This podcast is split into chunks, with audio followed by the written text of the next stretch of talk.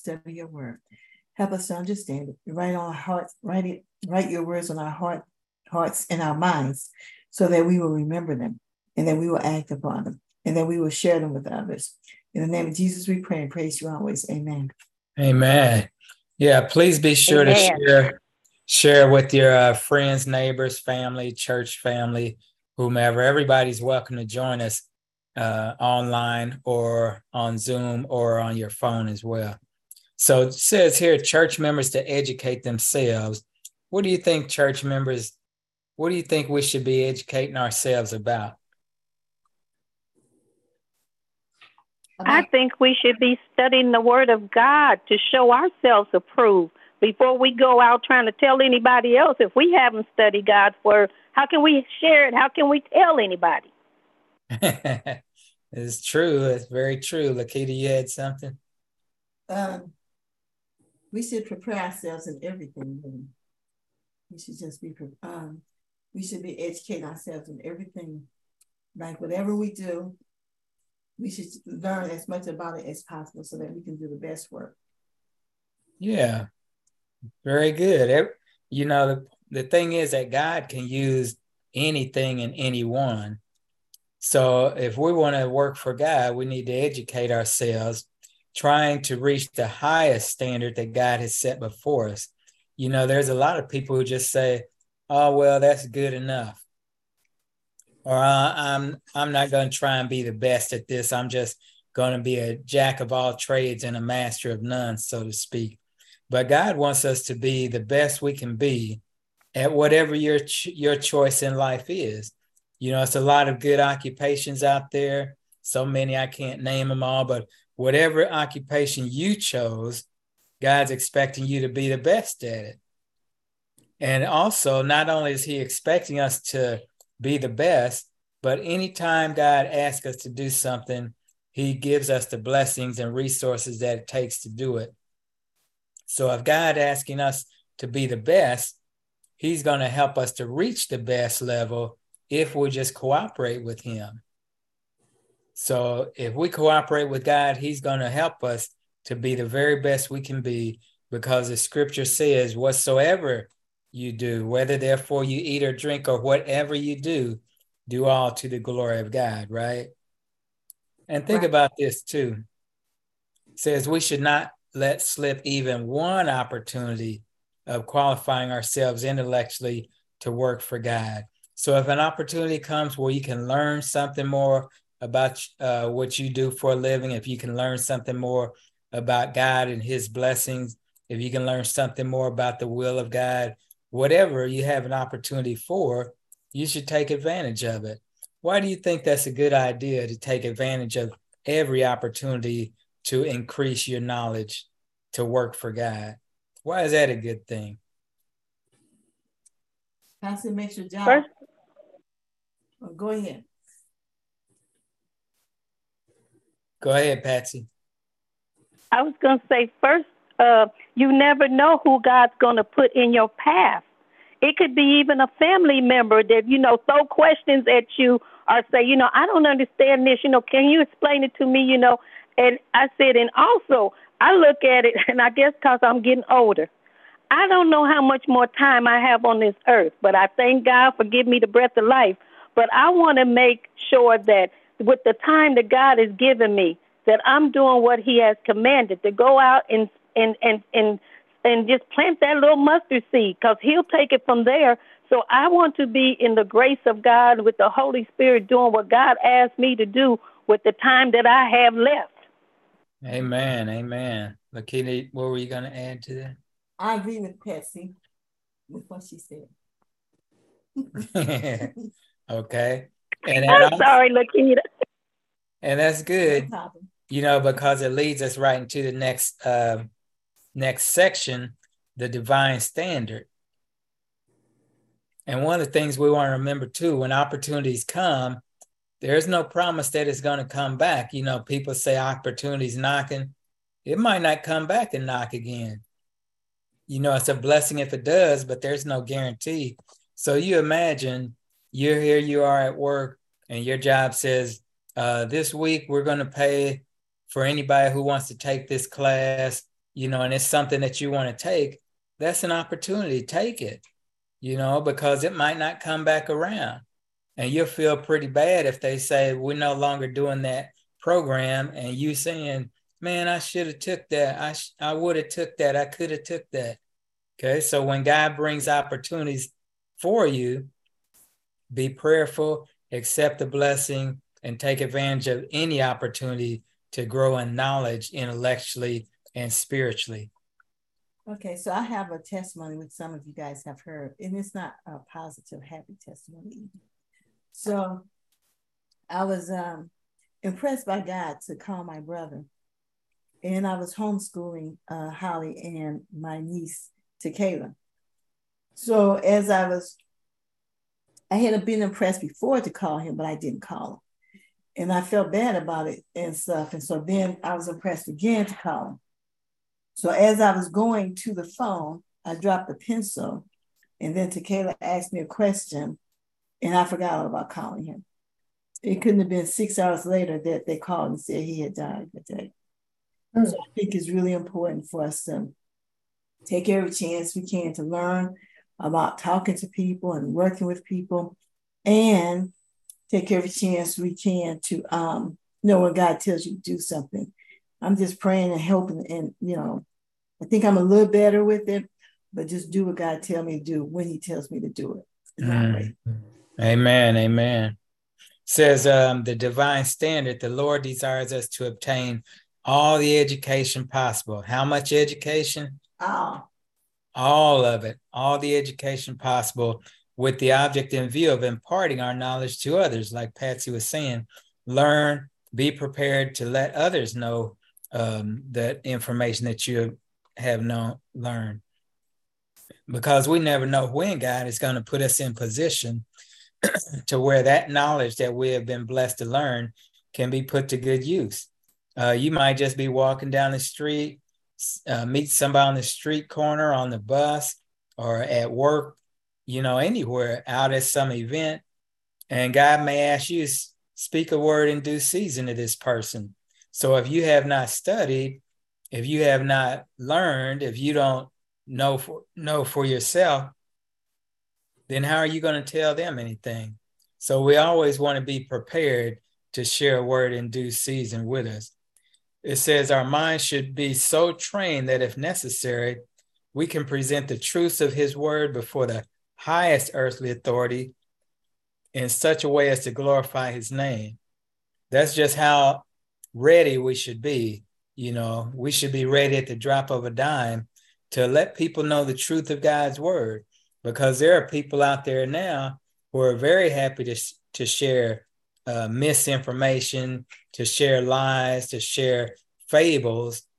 And why shouldn't we be prepared to, to share the truth? people are looking for the truth.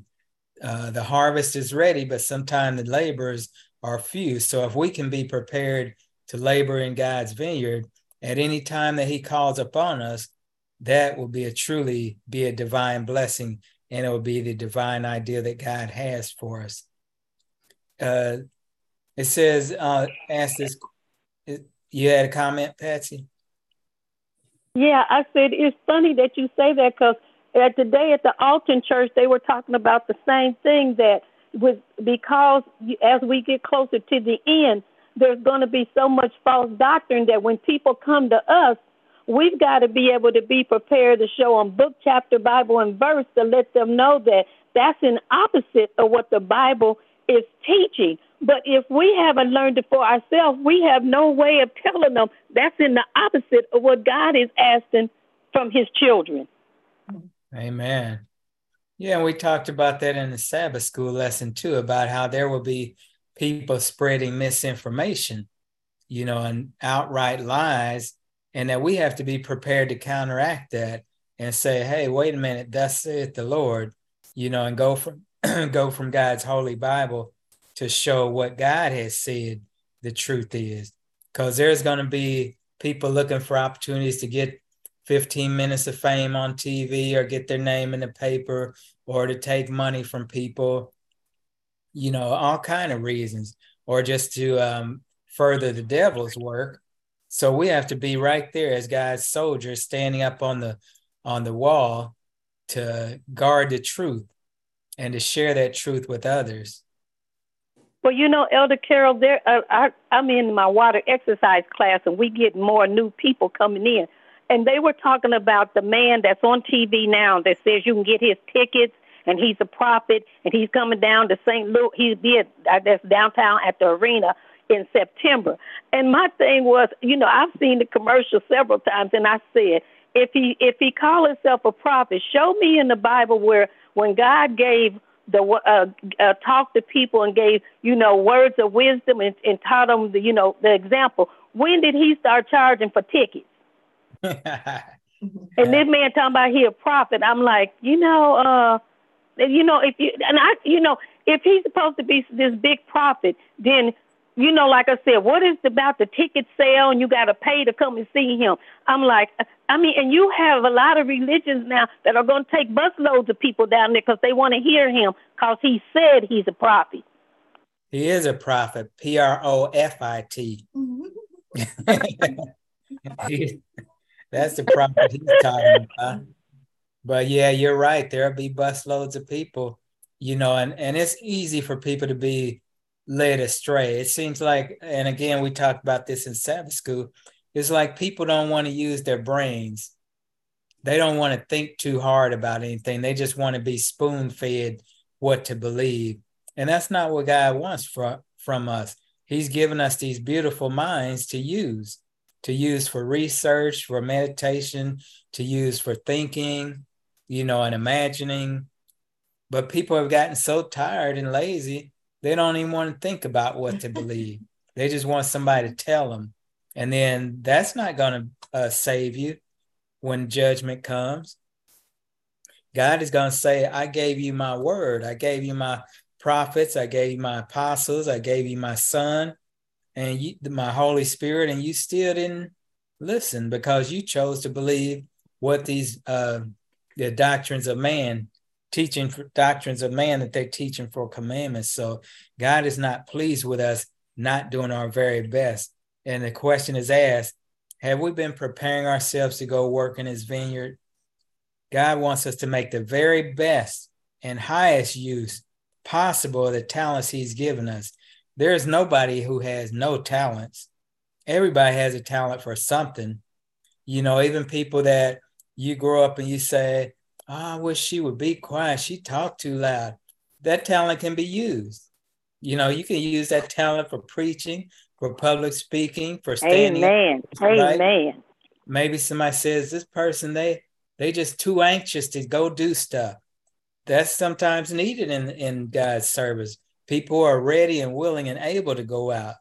You know, so everybody has a talent, and it's interesting. Sometimes we don't even know what our talents are, you know, until somehow that talent gets uh, exhibited or shown, or somebody says, Hey, you got a good talent for this or whatever. And then we need to use that talent the very best possible way that we can to glorify God. Has anybody heard of the uh, spiritual gift inventory? no, I haven't talking about it and talking about it. When are you going to hand it out? September 16th. Okay. Somebody give me one. I want one. well, you got to come to our church. Well, you okay. September it's her church 16th. too. It's her church too. Just come to a different location that week. So uh, September 16th, we're going to be doing the spiritual gift inventory. Hey, Patsy, it'll be after church. Yes, ma'am. It'll be after church. Uh-huh. It'll be after church when, when they do the spiritual inventory. So like okay, church, you just come over and yeah, around one o'clock or okay, so. okay. It's gonna be that late. Uh, something like that. Yeah. Yeah. Okay. Around one. Yeah, around one. So September what? September, September what? Sixteen. Okay. So we're going to do the spiritual gift inventory, and what that is, it's a questionnaire just ask, uh, I think it's 34 questions, might be more, but it asks questions. And then once you circle your answers, it, t- it points out to you what your spiritual gifts are.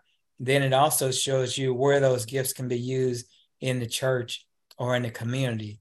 And once we know, now we can say, oh, I recognize my gifts now. Now it's up to us to improve those gifts and to learn as much as we can about how to use them for the Lord's work. So it's going to be really nice. I'm glad we're, getting to do that. And every time I've done it, people have said, wow, this is really on target. You know, this is really where my gifts are. And it's nice that you're working for God anyway.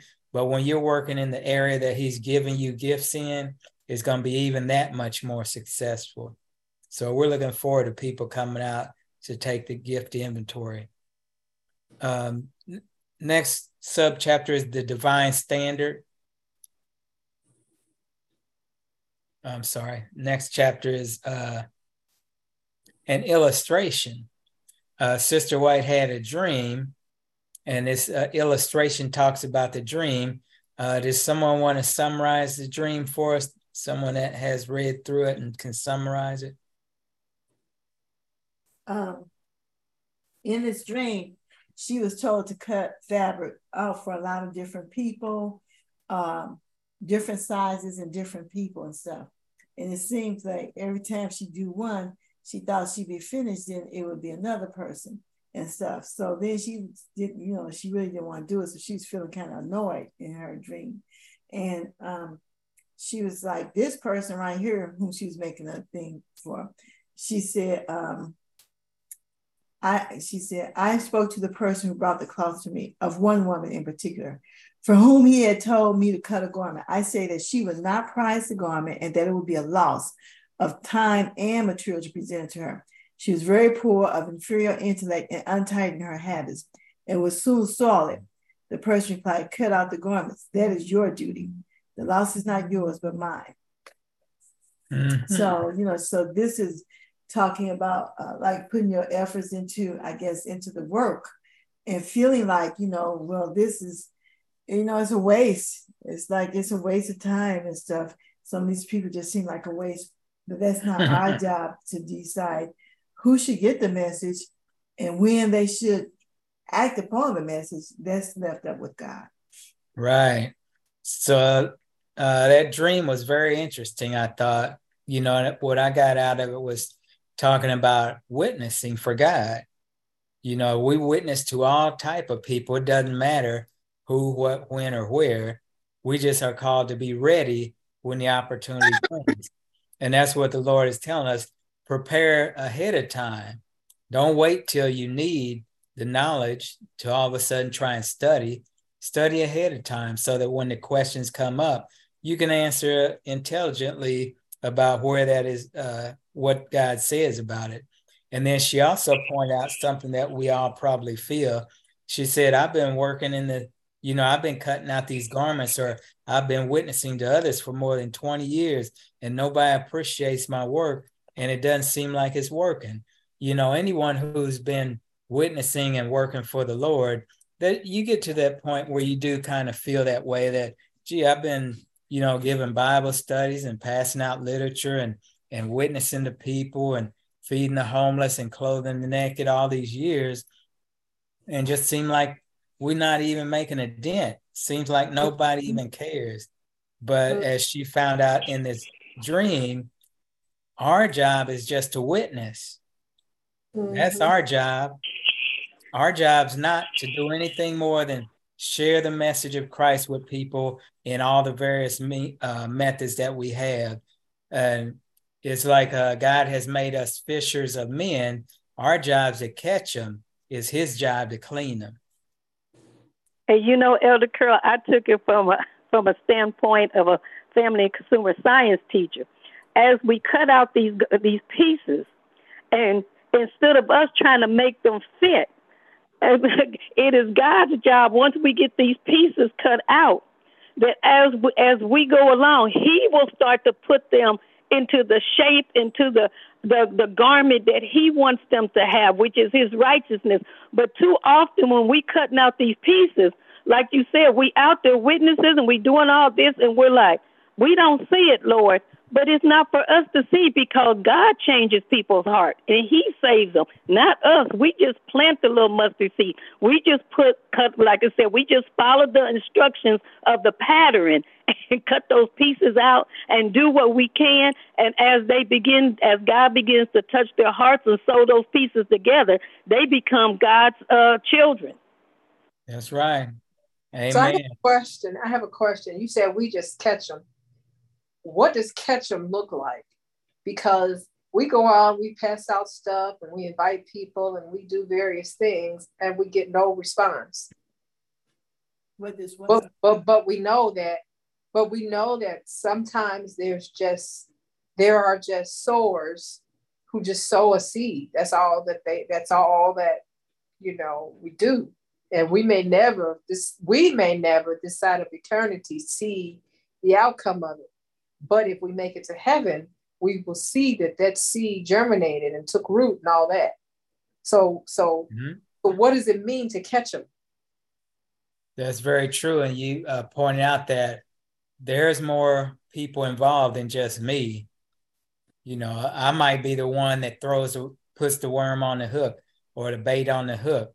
Somebody else might throw the bait out into the water. Somebody else might pull the fish in you yeah. know, et cetera, et cetera. So yeah, so catch, catch them is kind of misleading because it sounds like, oh, I got, I'm the one that got them to come to church. Mm-hmm. Not necessarily. I might only be the one that handed them a flyer. You know what I mean? Well, where's uh, where where are you referring to? We're right on sixty three point two. But we're well, talking about catching. We're yeah. fishers of men, and we're asking where does it come in that you catch the fish. God has I'm made. just saying what catch actually mean. You know, you know what? You know what? Maybe you understand it more kind of like this too. Me and I will go fishing, and we can go out and fish all day and not catch a thing, not one thing. And then another time, you know, we put out the bait, we put it at the right spot, etc. Well, we think it's the right spot. Then there are other days we go out and you just pull it right in. So it's um your job is just simply as a fisherman, you can't catch anything if your line is not in the water. It's not going to happen. Most fish, unlike some that come up to my our front door and ask me for my my bait, but uh, most fish gonna be in the water. They're not gonna come to your fishing pole and stuff, and you have to have something attractive to um, to lure them in to get there and stuff. So, but um, and then when catching them too, we never know if we caught them because that's just because a person come to church. I mean, even the Bible says, Peter, when you are converted, that was interesting to me that he said, when you are converted, you know, mm. feed my sheep. You know, or Judas was right there with the Lord, looking very pious, covering that money and stuff, but then he wasn't converted. So we, um, so it stands to reason this just as people were following Christ or looked like they were following Christ, they weren't converted. And just because people don't look like they're following Christ doesn't mean they're not converted. Also, we can look at it too on sort of a more of a, a continuum. It's not one day you go out and you catch, so to speak, and we're using that term catch to bring people to Christ, lead people to Christ at judgment days when all the catching fish that are caught is going to be counted up. So you might not see that until that time. You might not see it until we get to heaven. But God knows our works, He knows our deeds, and He's keeping track of all those things. But the point being made is our job is to evangelize, to witness, to point others to Christ, to lead others to Christ. Our job is not to convert people, our job is not to try and convict people of wrong.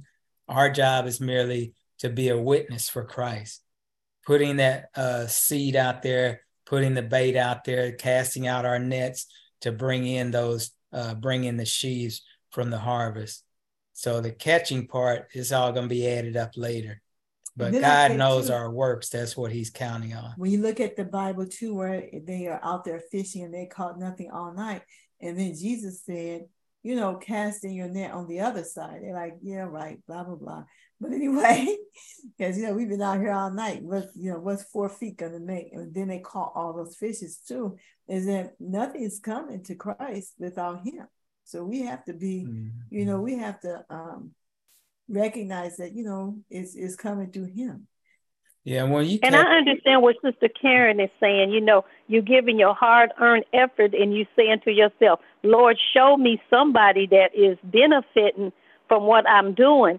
And like like you said, it may not come until the time when we're going to heaven, and that individual they set a big old star on your crown, Karen, and that individual say, Jesus, that's the one who handed me or to talk to me and it made me think I need to give my life to you. But what if Man. it's like a whole bunch of stars on your crown? And let's say that I'm thinking about the, that one person she got, and then he went and told somebody, and maybe the one she talked to didn't come, but the one he told about, yeah, man, she always talking about that savage. She be getting on my nerves. What's that? And then, you know, he witnessed to the man. and then there's your story is we just the Bible says my word will not return to me void. It's gonna yeah.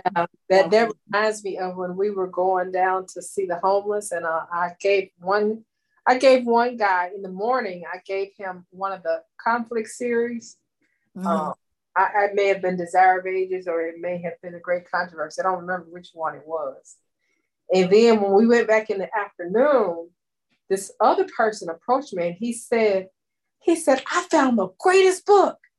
He said, it's just wonderful. He said it was sitting on the steps and I picked it up and I started reading it. And it was just wonderful. It's just wonderful. And he showed it to me. It was the book I had given the other guy in the morning. mm-hmm. Exactly. Amen. Amen. Exactly. And Sister White, she's saying she went through the same thing that she didn't feel like in this dream that her labors had been appreciated she didn't see that her work had accomplished much. She didn't see any souls getting baptized or whatever.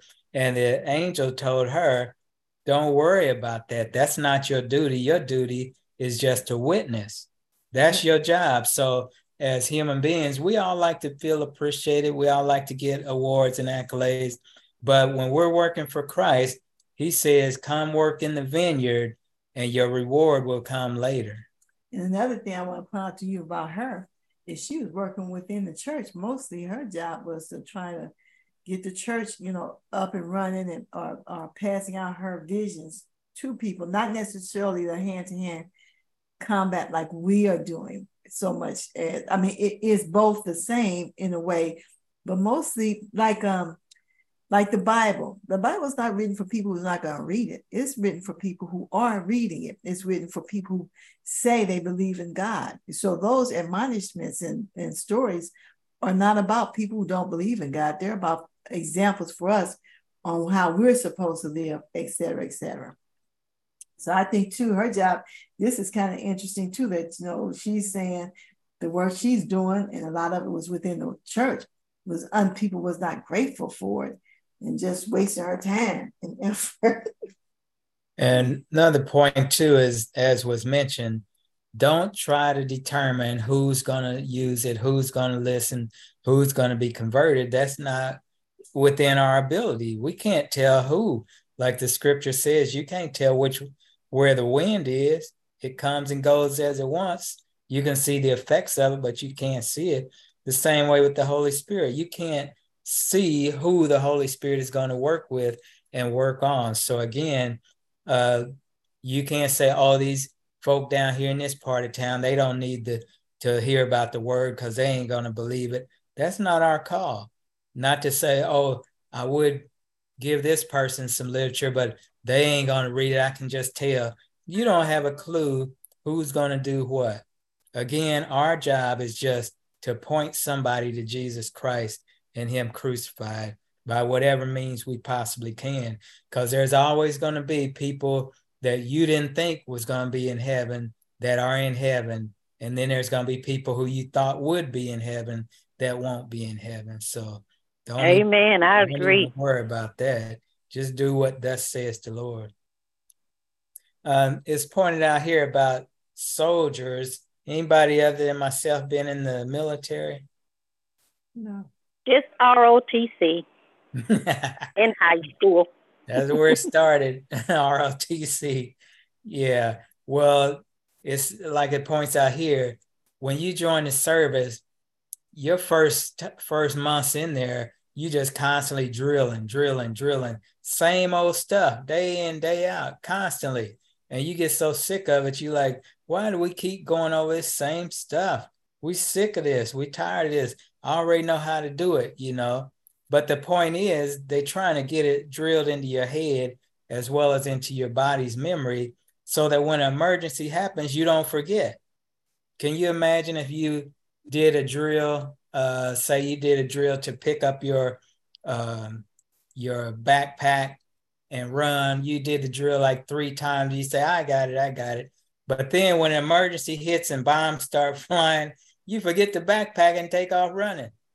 So the whole point is you've learned it so much that it's just become automatic.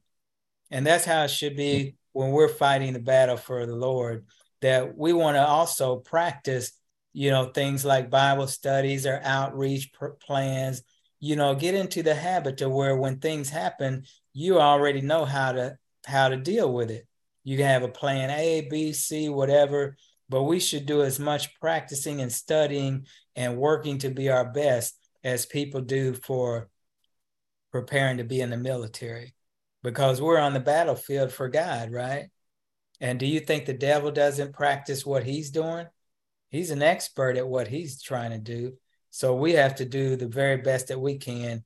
And that means we need to put forth some effort.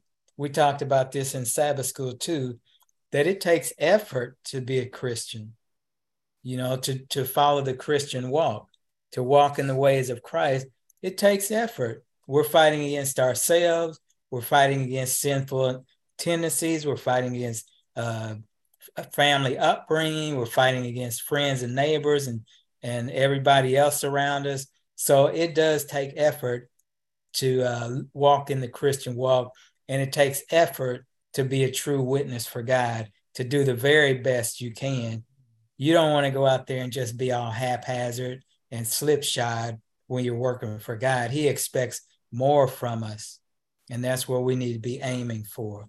Any comments on that?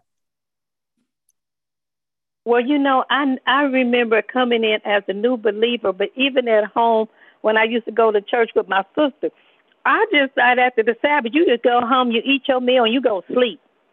Boy, did I get a big fooling after I came up here and started, you know, listening to different members. They like, well, this is what we do after Sabbath. You want to go with us passing out tracks and stuff? And I thought, you mean y'all don't go home and go to sleep?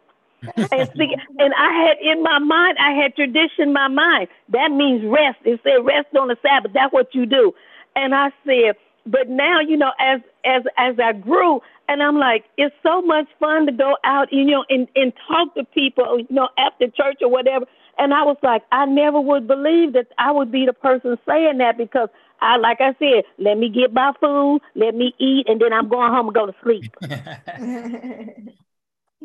yeah, we all have to be uh, ready and able to get out there on the battlefield for the Lord. And um, you know that that's one of the things about. But can I ask a question? Mm-hmm. But are we on the battlefield for the Lord every day? I mean, like if you leave your house, and even if you're in your house, that's a battlefield. And sometimes being in the house with somebody is a real battle, but we ain't talking about that. Just it's a battlefield. Mm-hmm. Yeah. You know, Sister White says your first missionary yeah. is your home. You know, I'm I'm a firm believer that, you know, our spouses and children and sisters and brothers, those people are there to help you get to heaven.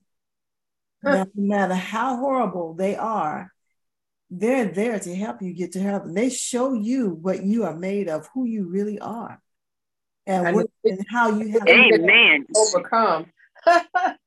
yeah, well, yeah, yes, yeah. They're there for that purpose, and some everybody, you know, like jumping out of the marriage, unless you know there's some real domestic violence and some real issues. You know, you jumping out of these things, but that very thing is that you're going to just repeat it because you're trying to get to heaven. You're just going to find the same problem with a different person, but you're trying to get to heaven. And that's the goal. And sometimes you don't recognize the problem as the same thing, but you live long enough with them, you'll figure out, oh, this is the same old mess. but you know, I think in terms of when they when the Bible talks about soldiers and those that had all these garments putting on themselves, but when it came to little David, he told him, I ain't putting all that stuff on. I'll take care of them with me and the Lord. And I said, you know, often we think we got to be the bravest, we got to be the mm-hmm. strongest. When the Lord says, "You bring your burdens to me," I'm the one's gonna carry them for you. Mm-hmm. And I said, and, you know, and I just think of all the times in the Bible where all these kings decided, you know, I got me an army and I'm going to do this and I'll do that. And in the moment of uh, uh, of God, God can blink His eyes and just wipe them out. Mm. Yeah, you know, I was thinking right. about David too, and I was thinking as a youth, you know, maybe D- David was attention deficit hyperactivity disordered person because you know, he jump up there. Look, they ain't doing that. He didn't think it through. Ah, oh, nah, nah, he ain't gonna do. A, you know, some um, we may call it sheer bravery. It might have been a disorder we looking at. I'm just kidding. I'm just kidding. but and if it was, God used it, right? He used it to his, you know, to his advantage. You know, God loved God. He, I mean, David loved the Lord. He just really loved him. And so in in that moment, you know he's impulsive because he did the same thing with Bathsheba. He felt so deeply when he felt he felt, oh, I just gotta have her. Oh my goodness, impulsive behavior, bam, bam, is done. Now remorse comes. Now I gotta fix this. And then another impulsive bad decision follows. So, but God, God can use it. He can use whatever we bring. You know, when we read about the Bible stories of patriarchs and prophets, what we learn is, and when we look at ourselves, and people around our time period, what we learn is that God uses ordinary people. He uses me and you. That's all he has to use. He doesn't want to use his angels. That's a different story. He uses us to do his will here on earth. And he wants us to do the best that we can. We might not uh, have all the degrees that some people have. We might not have all the all the education some others may have, but the education that we do have, God wants us to improve on it and improve on it so that we can use it, use our knowledge and our intellect and our ability on the missionary field. It says uh, under object of education, true education is missionary training. Everyone's called to be a missionary. That's our duty. When we accept Christ as our Savior, we're, we're joining His group, we're joining His team, and now our our duty is to be a missionary to go out again and tell others about Jesus Christ crucified. And to fit us for that service should be the object of our education. We should constantly be constantly be trying to figure out and find out how can we do better. You know, we've done countless missionary projects, outreach programs, et cetera, et cetera, evangelism efforts, and we should take note of what worked, what didn't work, how we can improve, how we can do better, how we can get more people out. We should take note of those things because we always want to do the very, very, very best that we can for God. If you are taking education classes for your job, if you're taking education classes for yourself, how to get better at a talent or skill, then we should do the same thing with missionary outreach. Learn how to be the best fishermen for God that we can be. Uh, now, think about this. We have a lot of church schools. Um, what do you think one of the major reasons for a church school is? Train them up in the way that they should go, and then they won't depart from it. Mm-hmm. And I think too, the church school gives them a, a stronger knowledge of God, even though I don't I don't agree with people always putting public schools down because there are kids that are in public school that they they serve the Lord the best they way they know how. But uh, at a Christian school, the the focus is on your relationship, serving God, and and and and being being uh, mindful of putting yourself second and putting others first. Amen. We should sign you up as a recruiter for the church hey, I'm over there trying to find them a building. yeah, that's perfect. Yeah, what both of you said is exactly right. You know, and also is to fortify our young people against the temptation that they're going to have in life. You know, we're trying to fortify them with the word of God, trying to build up a good character in them so that they can be qualified for use, usefulness in this life and the service of God throughout eternity. is not just for reading, writing, and arithmetic, it's for that spiritual growth also, so that they can learn to be servants of God and friends to man as well. Well, if you are setting up an environment for them, every child has the home environment. But if they also are going to church and they also go to school, and the school is ran by the church, which is where you get your value system from, which is also in the home, you basically are setting up their environment for them. So wherever they go during the week, they're at school and home, same, um, if you want it to be, the same value system. And then on the weekend, they're at church. Another part of that same value system. So all three of those, those environments are part of a bigger environment that encompasses that child's life. And so hmm. they grow up in that, all three of those environments, and their their their childhood friends, their church friends. A lot of time will be their um, uh, school friends because they're going to church and school with the same people. You know, mm-hmm. you basically are setting that thing up, and it really is a, a high percentage. Not gonna say it, it's it's foolproof, but it's a high percentage to keep those children uh, close to the Lord in, in the Lord's service. Amen. And that's why it hurts to see the unified, even though I know they say they coming back in, two, in 2025, but it, it hurt to see that, you know, that they would even close, you know, just as, you know, just as us knowing, you know, what, what it meant to those children and what it means to God. And I'm not saying that we went against God, but I'm just saying it still hurts to see that the unified school is not there and we will return so I, you know, in my mind, I'm like, if we are to be true missionaries and we are to educate children in the way they should go, then we should never close a school no matter what. If there's five kids, that's five souls. Because I know for a fact one little girl, she had never known anything but the unified school. And then all of a sudden you close and they end up putting her in public school. Can you see the contrast to that? where she you know she's used to getting up, you know, I can go to school and I can pray and stuff. There's going to be a lot of changes for her, even though she still will be coming to church. She will be able to distinguish God, you know, really gave me, you know, and, and God gave me a place to get my foundation. And I look to see her someday coming back to be a teacher for for the unified school. You know, I think uh, you're absolutely right, Patsy. I feel um, we just forgive me, everybody, just jacked up. All of, all of our, you know, our um, what are the things that are most important to us? Those things are um, moral values. Um, all, yeah, all of our values are just jacked up. What we treasure, you know what I'm saying? When I was at Northside, they was whining and complaining because the kids unified school was there. Wait, wake up, people! Every last one of these children coming to this school is a possible member in your church wake up.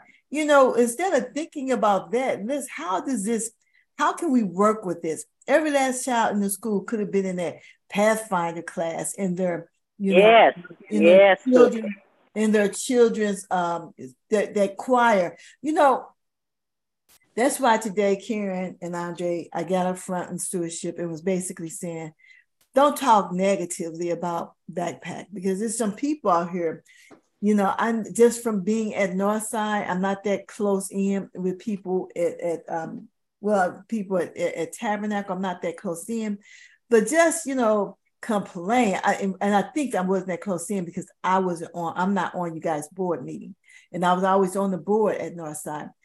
Just complain about stuff, you know, and, and murmuring and whining about stuff, you know, I just feel it, it's sad to me It's really sad that, you know, if you had a student, imagine this. So instead of kicking against the pricks, you say, hey, let's get together. Let us all go to our jobs and ask for a thousand dollars or more um, donation from our employers. And let's stop trying to beat everybody in the church, you know, all the time getting money from them. But let's go and ask people to help us with our school. And we got five kids in that school. And those kids got a teacher, full-time teacher or two full-time teachers, because we can afford it because people are putting money into it. And what I mean, just think about that. Then next thing you know, everybody, I want my child to go to a small school. Then it's not small anymore.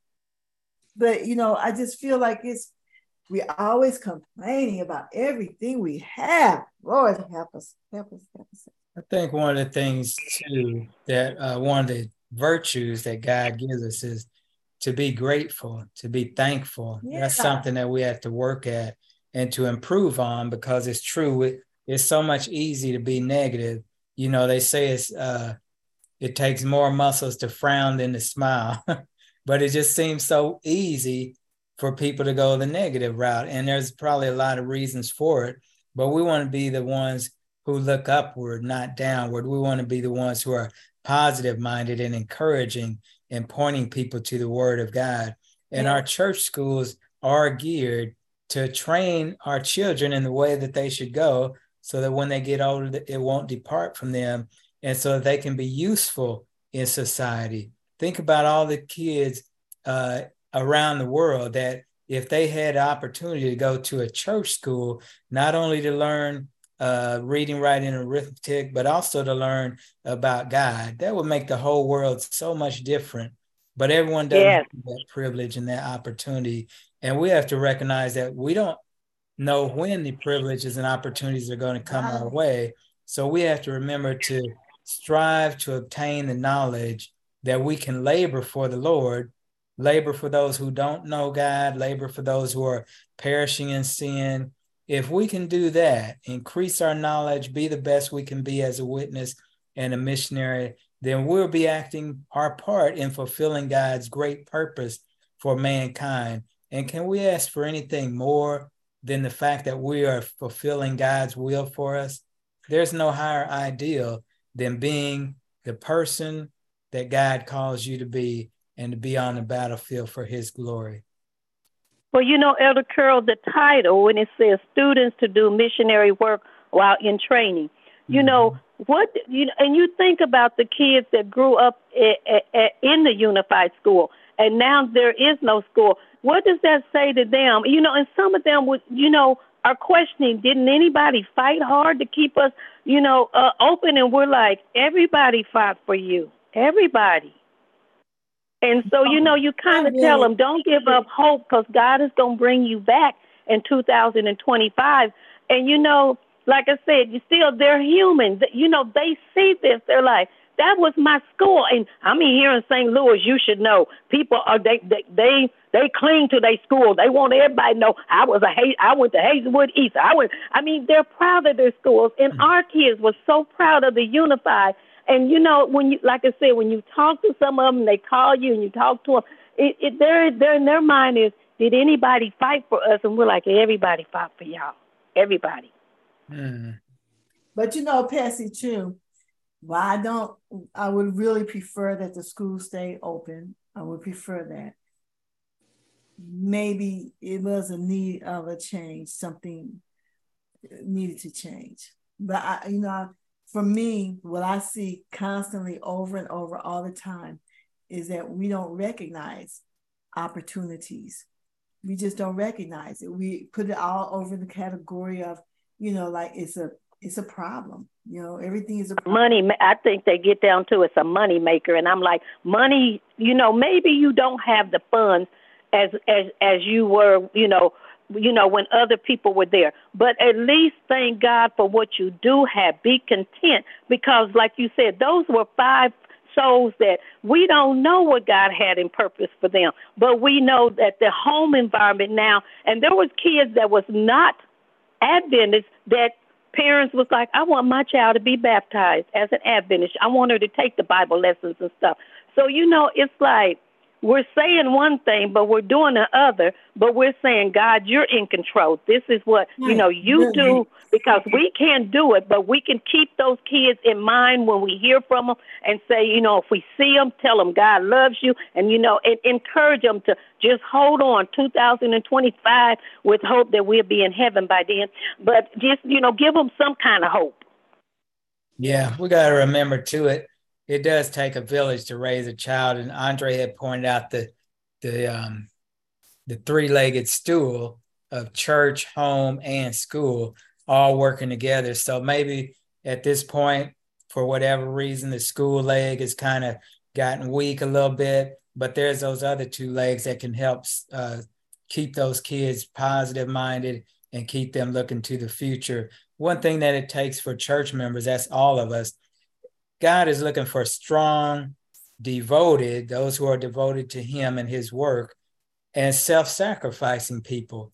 Sometimes that self sacrificing part is hard to get, but that's what it takes for us to be faithful missionaries, faithful evangelists, faithful witnesses for God. We have to stop looking at ourselves and stop worrying about what we're going to get out of everything and look at what a blessing we can be to someone else those young people in school how can we be a blessing to them? The people at on our neighborhood and our families how can i be a blessing to them? How can i uh, give them the opportunity to be saved in god's kingdom? How can i be a faithful witness for god? Everything that we do we want to be the best at it. And that includes evangelism missionary outreach you know. We just have to put forth the effort. God has promised that all of his callings are enabling. So he's given us everything that we need to be successful, but he needs us to be committed to his work, sacrificing ourselves for the good of others and being the best possible Christian witness example of Christ that we can be. And so I think that keep all said, those things in mind. You said a lot with that too, because I think, well, maybe I'll wait till we get offline to say this, but anyway. Okay. Okay. No, Lakita, you got to share it. I'm going to uh, share it. I will share it. Yeah. Okay. Um, with that, uh, next week, Karen, where are we at? Uh, we're in chapter 108 in Testimonies mm-hmm. for the Church, volume one. 108 Testimonies yeah. for the Church, volume one. Mm-hmm. Yes. Okay. So we look forward to everyone joining again. Invite others to tune in and let them know that we are discussing God's word, his testimony, and we're finding out how we can be better Christian servants for the Lord before his soon return. Let's uh, close our session with a word of prayer. Dear Lord, we thank you so much for being with us, for blessing us with a desire to learn more of thee, with a desire to be better Christian servants for you, Lord. Please give us the resources, give us the desire and the will to step forward to be the very best that we can be learning of your truths, learning your word and your testimonies, that we can share them with others. In the blessed name of Jesus, amen. And thank you. Thanks amen. for tuning in to our discipleship class. Look forward to seeing you again next week.